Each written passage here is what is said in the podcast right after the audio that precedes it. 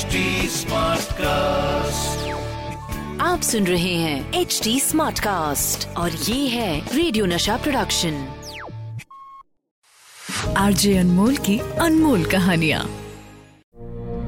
मुंबई की बस सेवा यानी कि बेस्ट बसेस मतलब बेस्ट तो बसेस का नाम है अब जो मुंबई से बाहर रहते हैं उन्हें बता दूँ कि जैसे दिल्ली में डीटीसी है वैसे मुंबई में बेस्ट है। अब लोकल ट्रेन के बाद मुंबई में सफ़र करने का सबसे बड़ा ज़रिया है बेस्ट बसेस।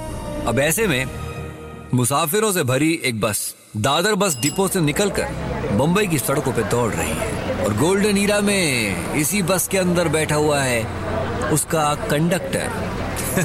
अलग ही अंदाज है इस बस कंडक्टर का टिकट काटने का। क्योंकि ये कंडक्टर है Badruddin Jamaluddin Kazi.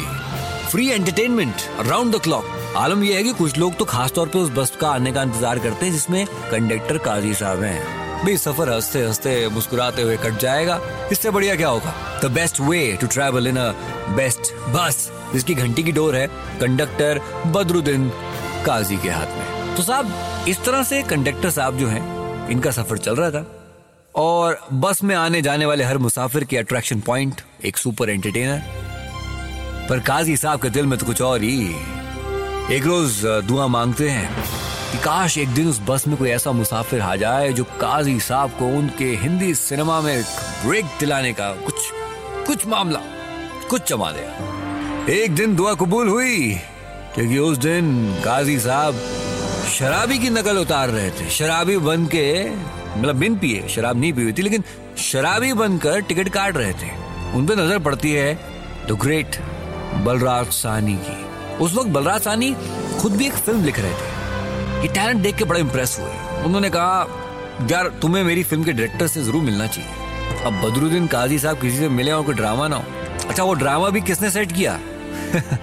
बलराज सानी ने यस प्लान ये कि जब बलराज सानी गुरुदत्त कैमरामैन सबके सब एक साथ बैठ के एक मीटिंग कर रहे हो फ़िल्म से जुड़ी हुई एक मीटिंग तब उसी मीटिंग के बीच में बदरुद्दीन साहब जो हैं, एक शराबी की तरह ही, जैसा कि वो कर रहे थे अपना टैलेंट दिखा रहे थे बस के अंदर, बिल्कुल वैसे ही घुस जाए। गुरुदत्त को सही में लगना चाहिए कि कोई शराबी ज़बरदस्ती उनके रूम में घुसा है। हुआ भी कुछ ऐसा ही। काजी मियाँ ने बलराज साहब और गुरुदत्त की मीटिंग के दौरान एंट्री मारी और एक शराबी की तरह आके हरकतें करी। हालत ये हो गई कि गुरुदत्त को गुस्सा आ गया।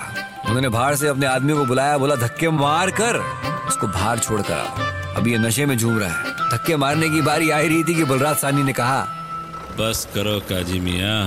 अच्छा आप कहते हैं तो रुक जाते हैं वरना हम तो पूरी रात का प्लान बना कर आए थे। माफ़ कीजिए बंदे को बदरुद्दीन जमालुद्दीन काजी कहते हैं।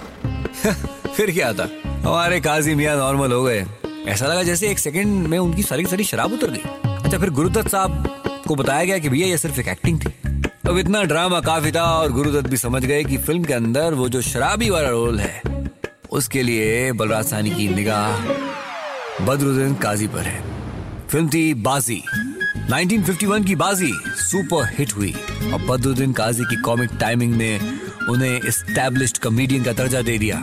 गुरुदत्त इतने खुश हुए कि अपने फेवरेट ब्रांड की विस्की का नाम दे दिया उन्हें और वो कहलाए Johnny Walker Jaal Aar Paar Taxi Driver, Devdas, Mr and Mrs 55 CID Madhumati, फ़िल्मों के नाम लूँगा तो सांस कम पड़ जाएगी दोस्त। और ऐसी इन्हीं फ़िल्मों के बीच, जॉनी वॉकर, जो कि कॉमेडी के बेताज बादशाह बने, उन्होंने एक ऐसा रिकॉर्ड बनाया, जो कि किसी भी इंडस्ट्री के अंदर किसी भी एक्टर के पास नहीं है। जॉनी वॉकर ने हिंदी सिनेमा में कॉमेडी का चेहरा बनने वाले I think the first face so big huge Guru Dutt साहब उन्हें डायलॉग्स देके कहते थे, जो करना है कर लो। इसके बाद जॉनी वॉकर उसमें चीज़ों को ऐड किया करते थे, उनका कमाल होता था। सेट पे जॉनी वॉकर एक्ट करते थे, पूरी की पूरी यूनिट अपनी हँसी रोकना मुश्किल हो जाता था यार। दत्त साहब ने गुरुदत्त साहब ने तो बाकायदा एक असिस्टेंट रखा था जो जॉनी वॉकर के एड ऑन्स को, यानी जो हरकतें ऐड करते हैं, वो स्क्रिप्ट में ऐड करता रहे। जॉनी वॉकर की मौजूदगी फ़िल्म का ट्रंप कार्ड बनती जा रही थी। और एक बात ना भूलें आप, कि Johnny Walker as a comedian उन पे गाने पिक्चराइज होने शुरू हुए। और गाने भी ज़्यादातर उनके मोहम्मद रफी साहब ने गाए। जॉनी वॉकर साहब पे गाने जब फिल्माए जाते थे, गाने भी अच्छा हिट हो रहे थे। गाने हिट, फ़िल्में हिट। अब ये टाइम आ गया कि डिस्ट्रीब्यूटर्स डिमांड करने लगे कि फ़िल्म में कम से कम एक गाना जॉनी वॉकर पे होना ही चाहिए। देखिए, हैरत की बात है। ऐसी डिमांड आगे चल के आई है, जैसे कि फॉर एग्ज़ाम्पल हेलन जी के लिए कि हेलन का एक डांस नंबर होना ही चाहिए। But this was the first time कि कॉमेडियन के लिए डिस्ट्रीब्यूटर्स की डिमांड आती थी जॉनी वॉकर का एक गाना तो होना ही चाहिए। और ये एक तरह का रिकॉर्ड है, दोस्त। रफी साहब ने जो गाने गाए हैं अलग अलग एक्टर्स के लिए, सबसे ज़्यादा गानों की फेहरिस्त में जॉनी वॉकर का नाम है। चंपी, तेल मालिश, सर जो तेरा चकराए, या फिर, यह बॉम्बे यह बॉम्बे यह बॉम्बे मेरी जान। जाने कहा मेरा जिगर गया जी, जंगल में मोर नाचा किसी ने ना देखा। हाँ एक से बढ़कर एक क्लासिक एवरग्रीन गाने। करीब 300 फ़िल्मों में अपनी एक्टिंग का जौहर दिखाया है। जॉनी वॉकर साहब, जनाब की पॉपुलैरिटी का ये आलम था कि 1958 की फ़िल्म उन पे एक गाना भी फिल्माया गया।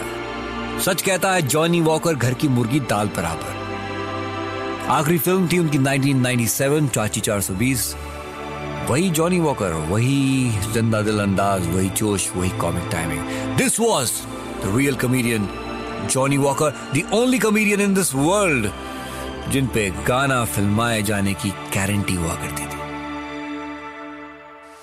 आरजे अनमोल की अनमोल कहानियाँ। आप सुन रहे हैं एच डी स्मार्ट कास्ट और ये था रेडियो नशा प्रोडक्शन एचडी स्मार्ट Smartcast.